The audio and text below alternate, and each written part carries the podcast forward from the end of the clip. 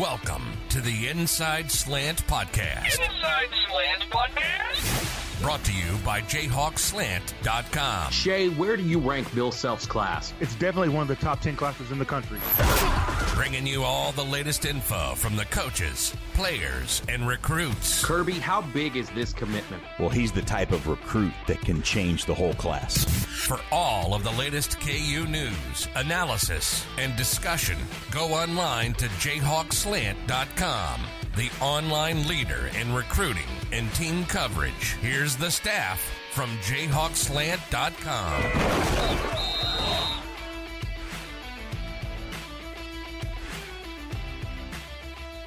Hey, everybody, this is Randy Withers. Welcome into another edition of the Inside Slant podcast from JayhawkSlant.com. And man, we have another jam packed show that we're bringing your way tonight.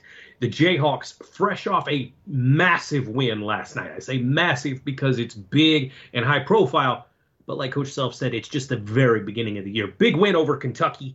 And now they are headed off to Hawaii for the Maui Invitational.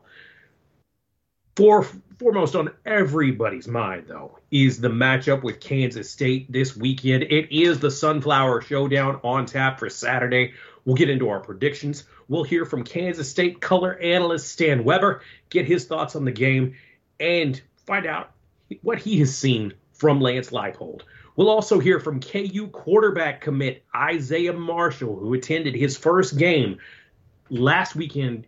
Hear his thoughts on his visit at really couldn't be a more perfect time given the situation with quarterback injuries for the Jayhawks. Then we'll wrap it up with what could be one of the most stacked visitors list for a Kansas football home game that we have seen in years. Before we get into all that, let me go ahead and bring in our man on the Kansas basketball beat, my buddy Shay Wildeboer. Shay, how you doing today? I'm doing well, buddy. The, the next day, listen, no matter what, the sun always is going to rise. But you know, after a big win, that sun's always a little bit greater when you check that message board. So I'm good, man. I'm I'm I'm blessed to be here. That you know, my son. I'm sitting here with my son. He's ramping up, getting ready for the holidays, and got the lights kicking. And KU's number one, three and zero, big football game Saturday. So life is definitely good, man. I'm I'm, I'm blessed to be here. No doubt, no doubt. Let's go ahead and bring in our man on the Kansas football beat, and the publisher of Jayhawk Slant, my friend John Kirby. JK, how are you? I'm doing well. Uh, what Shay said, he said uh, the sun always comes up. I remember Mark Mangino always used to say. I asked him one time. I said, "Coach, what's it like on a Monday after a big win?" He goes, and you know Mangino how he used to talk, and he'd go, he'd go, "Curb, the coffee just tastes a little better." Right. that's, that's what Mangino used to tell me. He would say, "The coffee just tastes a little better." You know, I can almost hear his voice. You know, John, the coffee just tastes a little better. I, Here's I the thing, Randy, too, and John knows this. This, and I didn't know. I mean, I knew this, but I didn't. Both of these fan bases, after a loss, are extremely, extremely, extremely passionate. I mean, Mhm. these aren't. I mean, I'm just not not talking like knowledgeable, knowledgeable fan base. I mean, like I checked the the, the Memorial Stadium Suite too, and these guys and females, whoever, are passionate, passionate, passionate people. I mean, there's no doubt about it. we have some really educated football Right. fans too and, Right. and that's that's the thing that i always enjoy you know we always talk about posts and, and we'll get into this thing here in just a minute but cw o'brien is a poster that i actually got acquainted with when i was back in my first recruiting coverage position when i was working for scout.com he was over on on on the other site and you know, when I came to came over here to work for John and Rivals and got on the slant, I saw that he was over here, and I've always enjoyed reading his posts and the amount of insight and just analysis and understanding of the game that he brings is is fantastic. He's one of the people that I always look forward to reading what he has to say after the game because a you know it's going to be very measured, b it's going to have a lot of intelligence and thought behind it, and c he he does a great job of putting people in their place with some well placed facts here and there. Right. Well, I think, So- guys, too, and and I say this, w- you know, when you talk about posters and the passionate fans, that's why we're here, right? I mean, that, it is. That's that's why we're doing a podcast, and that's why you know, a rivals and a 247. That, that that's why those places exist because those fans are like that. And you know, when when fans get fired up and they post on our board and they're upset, man, a lot of times I let them go, right? Because that's Mhm. what that's what it's there for, and they they want a voice. And then you got guys they'll come on and they'll like try to get the board riled up, and and you know th- there's guys. You know the funny thing is is when some people get so fired up they can't tell when the other guys are joking because there's there's a handful of guys that you just laugh at, you roll your eyes, and you just move right on down the board. Like I see it. I chuckle and I just move on. It doesn't even phase me, you know. Right. But but uh-huh. some people get fired up about you know their teams, and you know I, I always my, every now and then my I'll say something what was posted, and my wife will be like, "Wow," and I'm like, Cindy, without these guys, we don't have jobs. So I mean, right. And, and and then after all that, then there's more steam whistle. Oh my guy, my guy. I don't even really know how to describe or categorize him, but he is there, and I am just so glad that he is there. Right. he's a he's a man of the people. Yes, Yeah, he, for he is a man of the people, and and he asked the question that everybody wants to answer to. John, you What should get him into a. You, John for should get him into a a, a, a press conference. Oh, Uh, I, Oh, boy. I, I don't want to lose my credential. Right, right, right, right, right, right, right, right. oh, No, but I, I love the guys on the board. It's, and I know we got to get going, but it's entertaining. I, I just think that knowledgeable fan base, people that are passionate, and then you know you've you've got the guys that kind of um, bring light to certain situations, and kind of w- when things people get upset, they're the guys that kind of lighten the load a little bit. So I, I just you know I, I love I love both boards for sure. you know, and it's it's a great segue. Shay, we had just huge, like I say, high profile matchup last night against Kentucky in the Champions Classic. It was a nail biter, but the Jayhawks managed to come back and win with a a really, you know, Coach Self called it a program win, and that's exactly what it was. What do you take away from that win last night? Yeah, Randy, you know they got the Kansas. You know, the, coming into this game, they hadn't trailed at all all season long. You know, they'd put up 99 points the first two games, had never trailed, um, and really hadn't faced any adversity. And you know, you, you look at how that game started out. KU gets out to an early 9-0 lead. It looks like they're going to maybe roll Kentucky in front of a national audience. United Center, Chicago, Illinois Champions Classic, game two. Um, you know, everything was kind of set up. You thought perfectly for Kansas really to kind of roll into the Maui Invitational. Well, then Kentucky kind of bit back a little bit. You know, they started hitting threes. They were athletic. They pushed Kansas, got up and down the court. Um, you know, this is a game where, and even heading into this, if you go back and look a few days ago, I was on record as saying this is a game that Hunter Dickinson has absolutely got to be a factor. He has Mhm. got to be a guy you can throw the ball in the paint to and get some easy buckets. Um, you know, I'm, I wasn't too concerned about him, you know, hitting shots from the perimeter, but I knew that he needed to dominate the paint.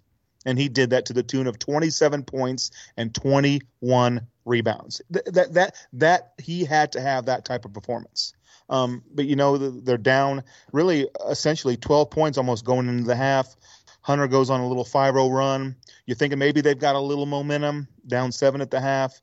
Second half comes out, all of a sudden they're down 14 with about 16 and a half to go. Coach calls a timeout, and you're thinking to my, you're thinking to yourself, you know, this isn't really going to end well. KU Mhm. couldn't get anything going. You know, Kentucky was hitting shots. Um, I want to, in a sense, maybe playing with house money a little bit. You know, they're without three seven footers.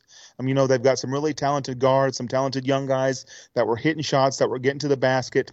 And Kansas really, I mean, you look at Hunter, obviously had the 27 and 21, you know, and then all of a sudden, you know, Dajuan Harris starts clicking. Hits two straight threes, you know, then gets to the free throw line, goes on a little 8 0 run, ties the game.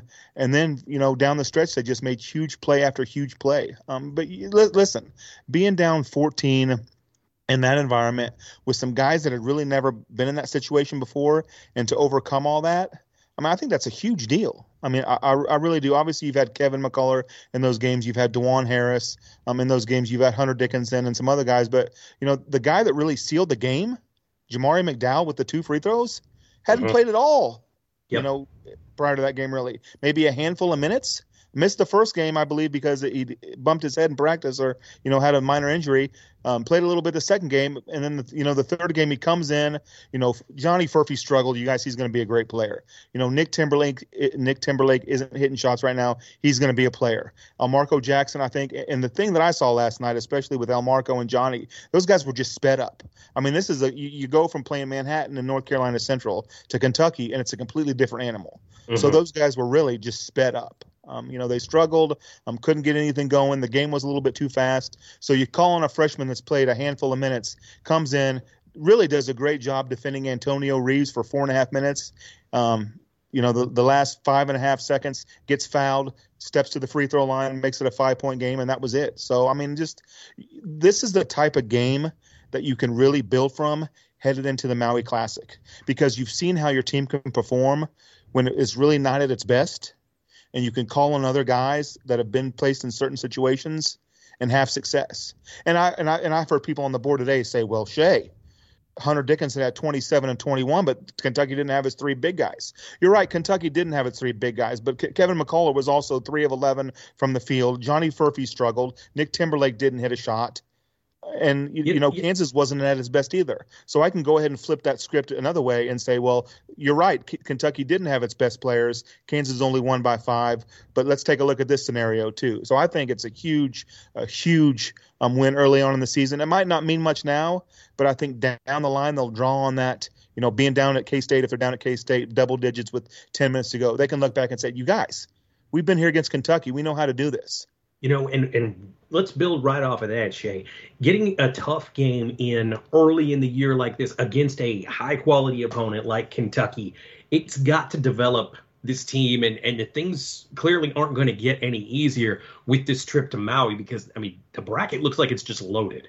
Right. Yeah, you know they're going to open up with Chaminade. Obviously that's you never want to count your chickens before they hatch, but I'm guessing they're going to hatch pretty early. Um, then you know you got the Marquette UCLA winner, and then you've got you know the team Gonzaga, Purdue, Syracuse, Tennessee in that bracket. So yeah, yeah, I mean they're going to listen. They're going to go out and they're going to be they're going to have a nice, and I think the Chaminade game will be perfect set, uh, set up to the rest of the field simply because it'll give some of those guys a chance to bounce back, have a little success in Maui, kind of get their feet wet again. You know, and, and for a guy like Johnny Furphy, I mean, you got, and I'm not harping on him, but, he just looked, I mean, you could tell it was a completely different game. So I think it'll be good for Kansas to kind of ease back into the Maui Invitational, have a game where there won't be a ton of pressure, there won't be a ton of expectations. I'm guessing that, that Bill will have the opportunity to to get those guys minutes, kind of play with a couple of different lineups, and be able to kind of see what's working and maybe get those guys some confidence. The the thing that I see now is these guys just need minutes. Mm-hmm. I mean, you go from two games of um, you know, of, of, of playing straight out of high school, you know, where you score 99 points and, and you get some minutes to going up against a team like Kentucky, there's not a lot of uh, period for adjustment there. I mean, you're kind of thrown into the fire. Um, and so, yeah, I think the Chaminade game will be perfect for these guys, especially maybe some of the guys that struggled, just to kind of get some of that confidence back, um, kind of move away from that Kentucky game, even though team wise, um, and for some guys individually, it was a great game, and, and um, you know, allow Kansas to kind of start clicking again on all cylinders and, and kind of make a run during this non-conference schedule. Because even from here on out, it gets no easier. You know, you still got Indiana, you've got UConn, um, you've got Missouri. So this will be a really building block and an opportunity early on for Kansas to make a big statement. You know, Shea, before we let you go, I want to ask Are there any developments right now in recruiting with visitors or players you've added to the hot board? We keep hearing that Bill Self and the staff are looking to potentially add somebody for this year. What can you tell us right now? Yeah, Bryson Tucker visited uh, last weekend, and, and, there was a time when I really thought that they would try to add him early. And right now, first, Randy, you know, anybody will tell you this in the media. I don't care what network that you work for. He, he doesn't talk. His family doesn't talk, so it's hard to get information. Right now, I don't see anything happening with that um, situation. Now, if something comes on down the line, maybe um, you know, later on potentially. But as far as an early, um, you know, an early enrollment, I don't see it happening. Here's what I say: they're going to add somebody to this roster. My guess is at some point you know, before the end of the semester to start the new semester. My guess is, is that happens overseas. I don't see anybody, right? And as far as names go, I haven't gotten any uh, confirmation on any real names, but mm-hmm. I expect them to add somebody. Um, you know, to bring somebody in early, and I also expect them to add um, to the signing class of which they signed three last week. Um, you know, they're not done You know, they want to. Uh, to me, when I look at this team, it's got a, a, chance to be a really special team. I think you need to find some guys that can really shoot the basketball. Now, Kansas has guys that can shoot the basketball.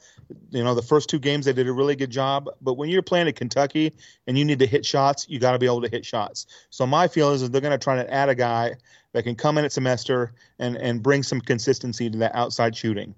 Now, now when and where that happens, I'm not for sure yet. But that's if I were to throw the dart at the board, that's that's kind of what I'd that's kind of where I'd aim it. That's our man Shea Wildeboer on the men's basketball beat. Shea, thank you for joining us tonight. We appreciate the updates. All right, all right, man. You guys have a good night. That's our guy Shea Wildeboer from the Allen Fieldhouse Suite. Now we're going to switch directions. Go. We're going to pull up to football now. Bring in our man John Kirby. John, let's quickly look back at the loss to Texas Tech last Saturday maybe for the last time, what are your thoughts on this game? Oh, Randy, that's one. This is one of those games that when the season's over and you're looking at your bowl selection, you know you're going to go back and kick yourself, thinking, "God, that was a game right there for the taking." And, and there, you know, hey, you could probably say that about Oklahoma State, and you know, mm-hmm. but but but this one was a game. It was at home, and God, they came back in this thing. Jason Bean goes down. Cole Ballard comes in and plays well true, you know, true freshman preferred walk on kid arrives on campus in June, and everything was there, right? Everything was right for this cool story to be written, and it just didn't play out. Listen, I thought Texas Tech. Their defense has been up and down all year, but they do have good players. Randy, I said last week on the podcast, I said going in, that game worries me. I I was mm-hmm, clear I was I was clear about it. That game worried me but the thing is, Randy, it, it, I I was worried for all the wrong reasons. I was worried that Texas Tech would come in here and outscore KU. You know, beat them 41-38 or 38-34 or something like that. That was what my fear was. I would have never thought this was going to be a 16 to 13 game. So, you know, Texas de- Tech's defense, give them credit, man. They they loaded the box.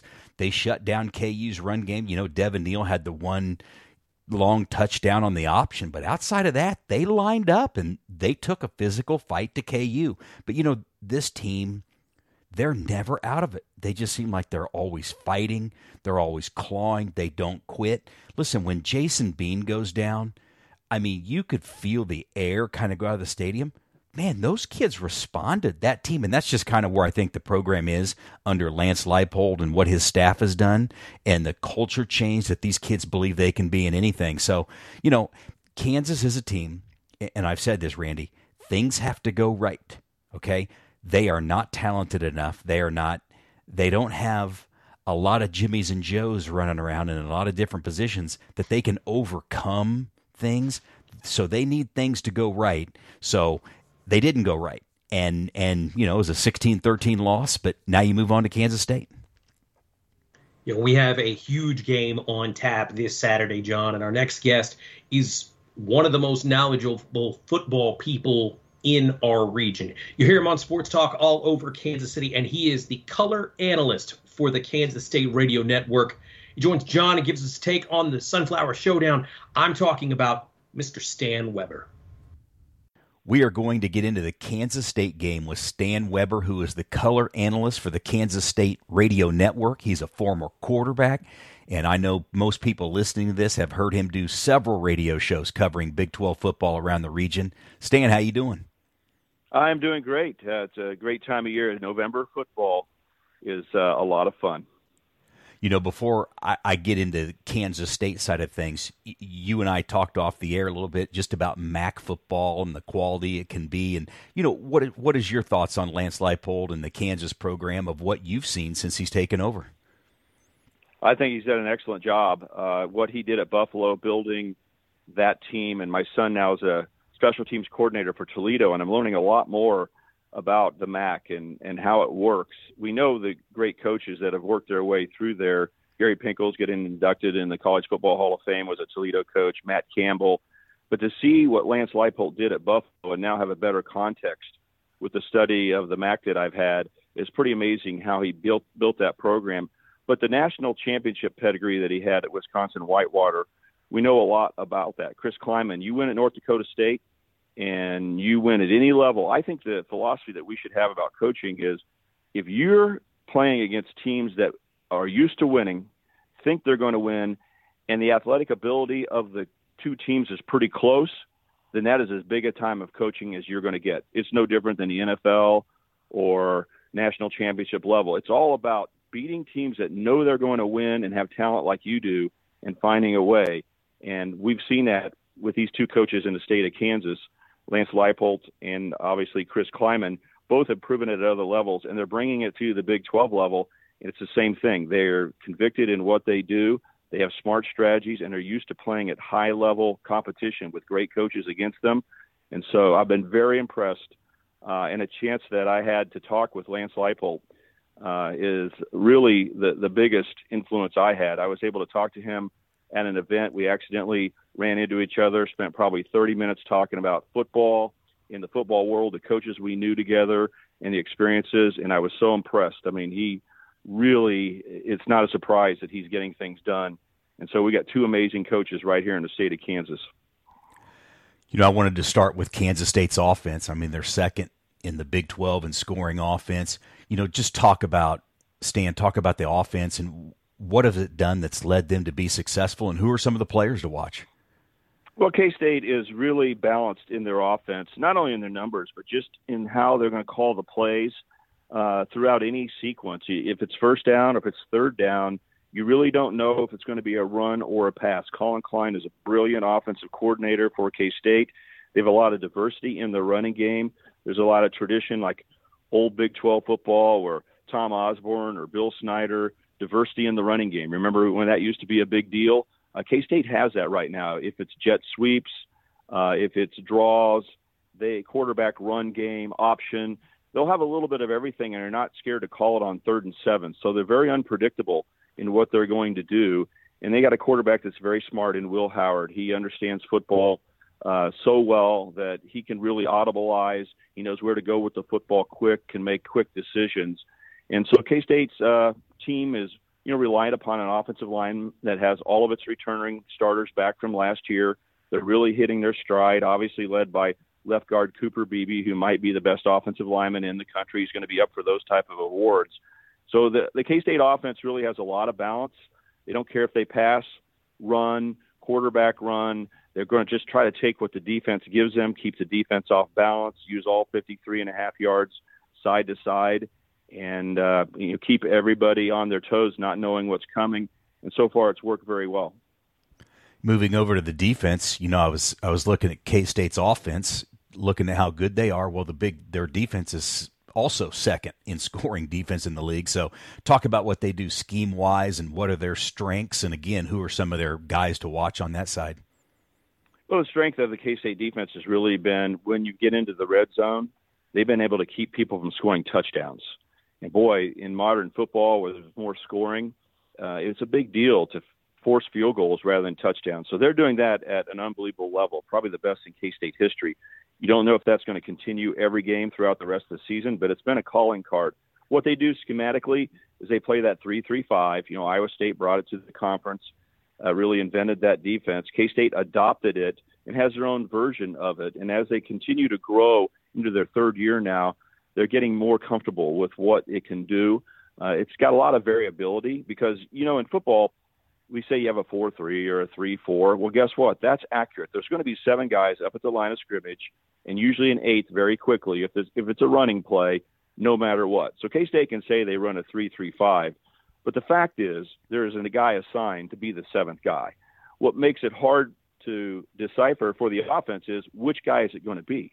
It could be a safety, it could be a cornerback, uh, it, it can be a linebacker who is going to fill these gaps, and it's what what makes that uh, defense a little hard to work against because it can come from different areas. What it means is you have to be adaptable. You got to be able to be physical if you're a cornerback or a safety to get up and be a part of the running game. Right now, K State's defense is really about a lot of good players. You know, you look around and you say, well, where are the superstars? They may not stand out to be all American players, but a guy that I've got to point out because he's a local kid that a lot of people around here would know about is Austin Moore. He walked on from Louisburg, Kansas, and now he's a veteran for the Wildcats, a fifth year senior. He's the most reliable defender. He sets the defense, he helps decide what they're going to do or what adjustments they're going to make right before the play starts, and he just doesn't make any mistakes. You know, he's just always where he's supposed to be, doing what he's supposed to do, and that's very helpful. K State rotates a lot of players on defense. If I talked about the defensive line and those three positions, I'd have to name uh, seven different players. They are interchangeable. They rotate in, and you don't even notice who's in the ball game. They rely upon all of those guys. Jacob Parrish, the cornerback, is very notable. When he was injured against Oklahoma State, it made a big difference. K State didn't play well that day. I think you'd have to say Jacob Parrish, the free safety. Marques Sigle is a transfer from North Dakota State, and he has taken to Big 12 football very well. But, you know, I think you'd have to say Jacob Parrish, Marques Sigle, Austin Moore. But it's really just about team defense and rotating guys through. And Joe Klanderman is one of the most underrated coaches in the, the country as a defensive coordinator. He's been with Chris Klieman a long time. He is doing an amazing job of making calls on defense, adjusting throughout the ball game, and doing that red zone defensive stuff. And Chris Klieman deserves a lot of credit also because he's a defensive guru. He loves sneaking over there on the defensive side of practice and, and talking to the safeties because he's an old safety at Northern Iowa. So the defensive staff does an amazing job of putting the guys in good position, and the players just kind of fight and claw. They may not all be superstar names; it's going to be an All-American list, but they believe in each other, they believe in the system, and they're executing it at a high level. Stan, I was trying to think back the last time you know these two teams entered with winning records like this and I remember there was 2007 and then I remember I remember 1995 I was in the stadium in Manhattan when Glen Mason was coaching and I remember Kansas tied it up on a long pass play, and I'm thinking, all right, we're going to have a ball game here. It was seven to seven, and Kansas never scored again the rest of the game. But you know, it's kind of it's kind of nice to at least see some excitement and, and, both teams coming in. So I'm just curious, you know, how, do you see this matchup between the two teams? Well, I think there's a lot of intrigue because they both are high level football teams.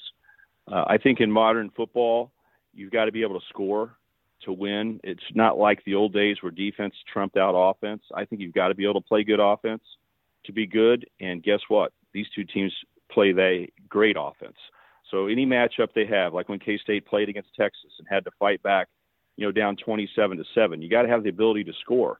And K State does. And you know Kansas's offense has been off the charts the last two years. So I think that both teams play really smart, uh, modern football that works well to win in tough games like this. KU being at home creates an advantage, obviously, uh, and K State uh, is a football team that just has a consistency and, and, an ability to improve throughout the latter part of the year.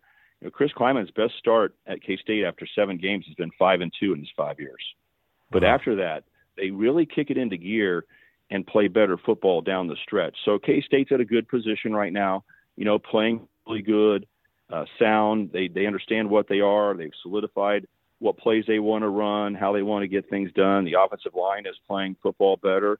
So, you know, I think you're going to get a good version of K State, a very focused version, and that means they're hard to beat. But Kansas, home field, a very good team, also top of the conference type of team. So I just expect, uh, with all the respect in the world, a very, very tough game. And I, though, am the wrong guy to ask because I kind of look at it that way a lot more than other people because I value uh, the rivalry. Having seen Missouri and Nebraska not being able to uh, be in our league anymore, I value so much that we get to see KU versus K State. So I always have an additional respect for KU. Like, oh boy, you know they're going to really bring it this game, and and that's obviously the mentality I have right now. It's been a long time since I played, but it's amazing that they, as an announcer, I kind of have that respect. Like, you better be ready because this is a game against KU and you got to play your best to, to be ready. So I think the state ought to be so proud with the fact that these two coaches, we started with that, right? We got dominant level coaches coaching right here in our state. And these two football teams, you look around with the Kansas City Chiefs and add that in, man, you're talking about one of the best places in football is right here. And it's going to be fun to see these two teams go at it. Obviously, a lot at stake.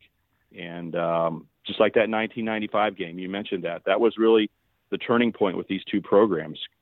Uh, at that point, uh, Bill Snyder was pretty even with Glen Mason in the in the record, and that day Kansas ranked higher than K State in 1995. By the way, uh, saw K State put on the show of all shows. You know, I think the final score might have been 41 to seven, and K State played perfect football all day long. And from that point on, K State football launched itself forward, and KU football has struggled at that point. And it reminds you a little bit of that period in 1988 when they played in the Elite Eight in Detroit in basketball. Both teams were playing pretty even at that point. KU beat K State in that game to go to the Final Four and come back to Kansas City.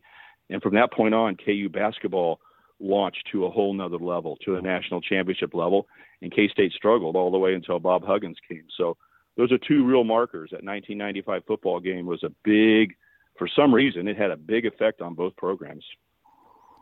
That is Stan Weber, our guest, giving us a great look at the Kansas State Wildcats. And Stan, thank you very much for joining us on the podcast. Yeah, I can't wait. I mean, let's just let's value this uh, chance to play against each other.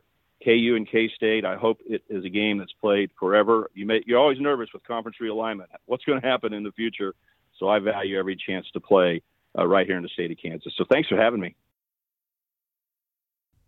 Kirby, great interview. And, you know, you have to admit, Stan Weber does a great job covering the local teams, Kansas State and the Big 12. Now, let's get into this matchup with the Cats. Give me your thoughts and your prediction heading into this Saturday's Sunflower Showdown. Oh, man. Randy, see, so we, you know, we're recording a little earlier on Wednesday than we normally do. So I don't know if Lance Leipold is going to give any more information on Hawk Talk about Bean status. Mm-hmm. But but I believe this is me, and, and nobody said this, but I believe he's been, been in concussion protocol. That's just the way he was walked off the field, just the way the injury was. He didn't practice on Sunday. He didn't give it a go yesterday. So the pr- concussion protocol says you got to take one day, you got to basically do nothing, you got to be symptom free. Then you can move into a second day and you move into some lighter workout. You got to be symptom free. Then you can move into your third day. Well, Andy Kotelnicki told us this morning when we talked to him, Jason Bean came back to practice. He took a lot of reps. So to me, this is the game. This really is the game. Um, where where is the quarterback situation? And I'm going to get into what ifs here. I'll play the what if game. If Jalen Daniels was healthy and this game was going on, I'll tell you right now, I'll sit right here and pick Kansas to win the football game. Okay, but he's not healthy. Jason Bean, when he's fully healthy, Kansas can give Kansas State trouble. This could be a good game, but we don't really know what Jason Bean's health is right now. Now, here's what else that does. How do you call the game if you're Andy Kotelnicki? Okay, if, great question. So if you're Kotelnicki, do you still play aggressive with Bean the way you would have last week, the week before, the week before that? Do you still do some of the things, or now do you change it? So to me, it, that's the biggest thing. This is going to be a tough test, okay, for the KU defense because Kansas State is so physical up front and they do a lot of things in the run game. Brian Borland said today they are like KU. They show a lot of different looks, a lot of formations, and they will show you a lot of different ways they run the football. Then you've got the quarterback run game. I think one of the biggest changes with this KU football team is they are more physical on defense this year than they were last year. And I think that will help in a game against Kansas State. Um, you know, they're, they're going to have to rotate the defensive line. They're going to have to keep bodies fresh. Hopefully, Devin Phillips will be back. When I look at Kansas playing defense, which is a huge part of this game, and I said this on the message board, I don't see Kansas State with a lot of receivers that concern me. Okay, now that doesn't mean they don't have guys that can make plays. Brooks is obviously, you know, he can change a game. He can do some things in special teams as well. But I would load the box. I would try to stop that run. And you got to have confidence in Mello and Cobee and maybe one high safety and, you know, keep eight guys in the box and see if you can go man up. So it's going to be very interesting to see. Another area I'm looking at, Randy, is special teams. Okay. KU's number one in the nation in punt returns. That's something that hasn't been talked about this game in the this game in the past has been dominated okay by Kansas State in special teams. I mean going back to the 90s Kansas State has always won the special teams battle against KU um, i was looking at this gross punt yards. Kansas State's in like the 80s KU's 129th in gross punt yards. Field goal percentage K-State's 75th KU's 85th so i mean special teams is going to play a big part in this. You know I, I thought Lance Leipold said something interesting that his players should be loose. They should go out and be loose. I thought the coaches and I thought the players today were loose. I think it's going to be a great environment. Okay. It's going to be a night game, night kick. I think it's going to be it's going to be sold out. There's going to be a lot of energy. But I keep going back to the quarterback situation. And I look at this, Randy, is if you gave me a hundred bucks right now and you said, with the information that I know right now, you here's a hundred dollars. Give me the predict the score, the closest you can get, and I get to keep the hundred dollars. If I had to do that, and I put everything down right now, knowing what I know, I just don't have enough information on the quarterback position right now to pick the Jayhawks. So right now, I think it's going to be a good game. I think the team's going to come out ready to fight. Lance Leipold has changed the mindset of these guys. They'll be ready to go. But without knowing where things are with that quarterback spot, right now I'm going Kansas State 31, Kansas 24. Give me yours. Again, we are very close. I'm saying Kansas State 34, Kansas 24. Uh, I see the Cats with with two field goals to KU's one. Um, I'm with you. I think that the quarterback situation has such a an, just a far-reaching impact on this game. If Jason Bean can play, that changes things pretty significantly. As you said, if Jalen Daniels were healthy coming into this game, I'm with you. I would be picking the Kansas Jayhawks right now. This does not mean I don't think they can win this game, but oh, as absolutely. we've talked about several times this year, they, they can absolutely win. They can absolutely oh, yeah. win. But but if I've got to pr- predict a st- score as we're doing this podcast with the uncertainty at the most important position on the field, yep. I, I just I, I can't do it without knowing that. I, I agree with you completely. Absolutely. Um, so before we get into the visitor list for this game, Kansas quarterback commit Isaiah Marshall was in town last weekend for his first game in the booth. He talks with Kirby about his trip back to Lawrence and the atmosphere for the game against Texas Tech. We are joined by Isaiah Marshall, a quarterback from Southfield A&T who is committed to the Jayhawks. Isaiah, how are you doing? I'm doing great. I'm doing great. How you doing? I'm doing well. Thanks for joining the show. I know we were just talking and you just got back from your unofficial visit to KU. You know, just tell me what it was like being back around the program. Uh, you know, being back around the program was very good. The it was very excited. The it was great vibes there. Uh, just seeing the coaches again was just great, and you know, I can't wait to get back down there full time in a couple months. You know, I was going to ask you. You have, you know, you've gotten to know all these guys, and you've been to Kansas several right. times. So, like, what's this visit like? Is it just getting to know them better? Just tell me about what that visit's like after you've done this so many times. Right. You know, I, I just think this visit is just, you know, just like you said, just getting to know them more and just more of a just seeing seeing them again. It was great seeing them again, Coach Z, Coach Leipold, and Coach K. It was great seeing all all all of them guys again, and just being able to uh come to my first game this year. You know, I haven't been to a game since last year. So just coming to the game and seeing the atmosphere they have, and just you know, the crowd, the fans, and how live it was, it was great to see too. You know, obviously, you hope to see a win, but but I, I meant right. to ask you this. You know, you wish the outcome was better. It was a tough loss. So what what did you learn, and what was like being around the team and the coaches after a loss like that? Right. You know, uh, so you know, you know, they did lose, but you know, just them still fighting and, you know, after the injuries they had with their quarterback situation and just them never giving up and just the coaches telling me after the game how they kept fighting, you know, and they never backed down. It was just it was just great to see and hear. So, you know, I know there were some other recruits were there. What other recruits did you have a chance to meet and get a chance to hang around? Uh, you know, Red Martell and Harry. Uh, they're also enrolling early too. So they're committed and they're actually two great friends of mine now. So I met them because they was on the official visit with me. So I was chopping up with them, but you know, I uh I, I can't wait to see them in January. Isaiah, talk about this class. I know there's uh what 15, 16 guys committed. Are you guys all pretty close? Do you guys get a chance to stay in touch with each other? Yeah, yeah. So you know, of course, we uh, so we have group chats all together, and you know, we talk all all the time. Whenever we get a new recruit or a commit, we talk to him. We add him to the group chat. And, you know, we just get to know each other. So uh, it's you know, it's just great being able to have that and just being able to talk to them all. So that's a great thing. All right, I saw you put up some big numbers. I saw you guys advance to the semifinals. Tell me about your last game and then your next game coming up.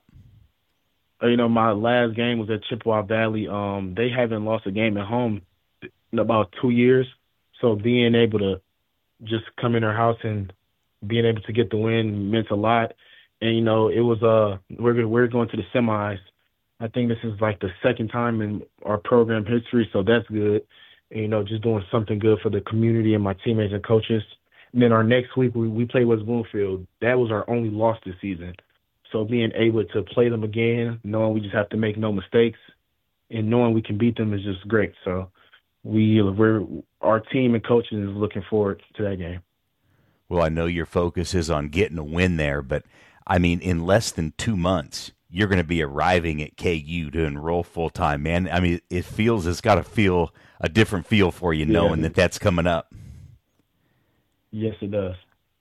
You know, just tell me about that. You know, with two months away, you're about ready to be a full time Jayhawk.